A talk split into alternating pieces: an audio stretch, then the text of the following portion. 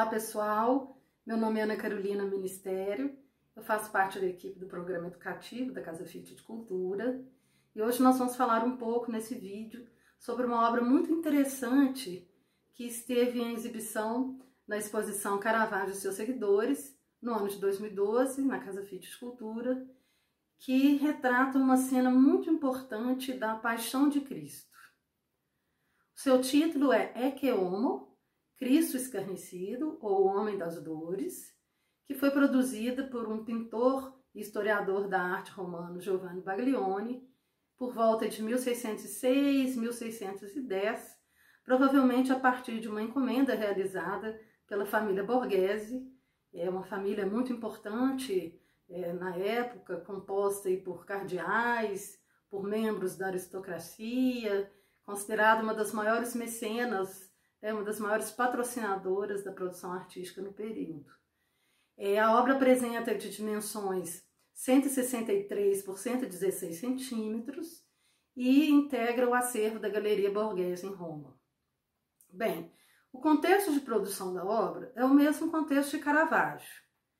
É uma Roma da Contra-Reforma, é, em que a Igreja Católica está muito preocupada em restaurar é, o seu papel de mediadora entre Deus e a humanidade, e ela percebe a eficácia e a importância é, do uso das imagens, né, do uso das produções artísticas, para propagar essa fé católica e para difundir é, os ensinamentos bíblicos e as cenas bíblicas. Né? Então, é um período em que a arte e a religião realmente estão assim, muito próximas.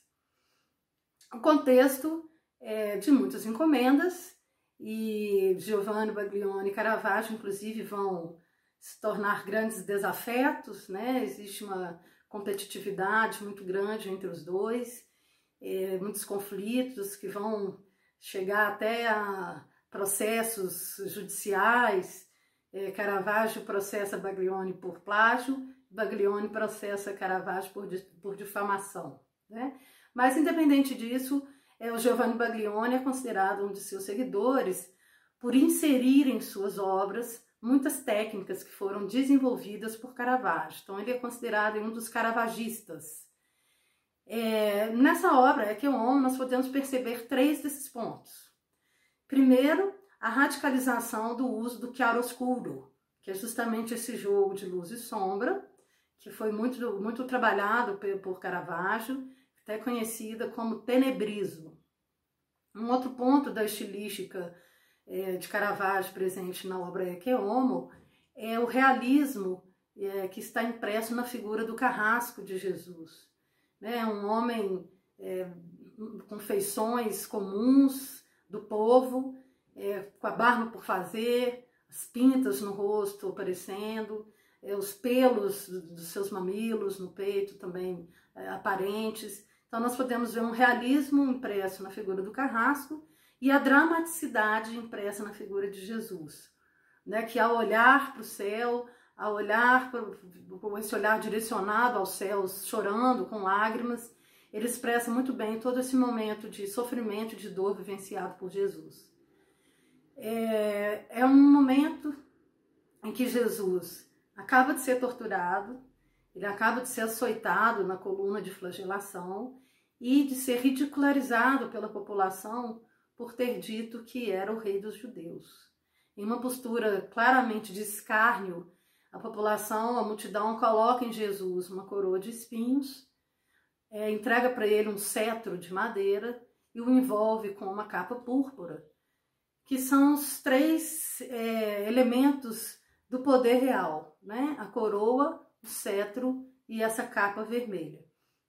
Então Jesus se encontra assim no momento de máximo sofrimento, de dor, de humilhação, e em breve ele vai ser apresentado para a população por Pôncio Pilatos, pelo governador romano Pôncio Pilatos, é, que vai pedir a execução de Jesus, que vai pedir a crucificação.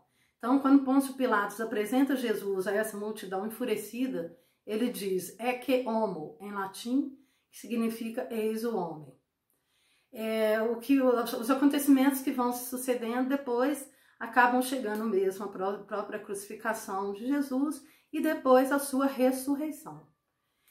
Essa obra é uma obra que nos convida a refletir um pouco sobre toda essa simbologia da Páscoa, né? sobre o que simboliza todo esse sofrimento é, que Jesus passou e o que realmente quer dizer a sua ressurreição.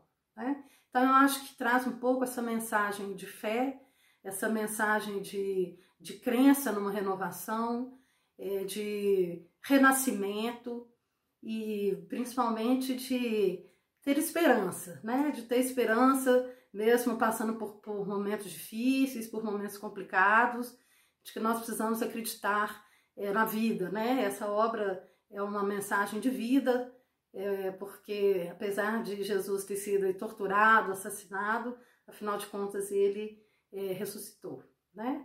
É, então é isso, eu queria deixar o convite é, para vocês continuarem assistindo nossa série, nossos vídeos, que todo mundo tenha uma excelente Páscoa. Tchau, tchau!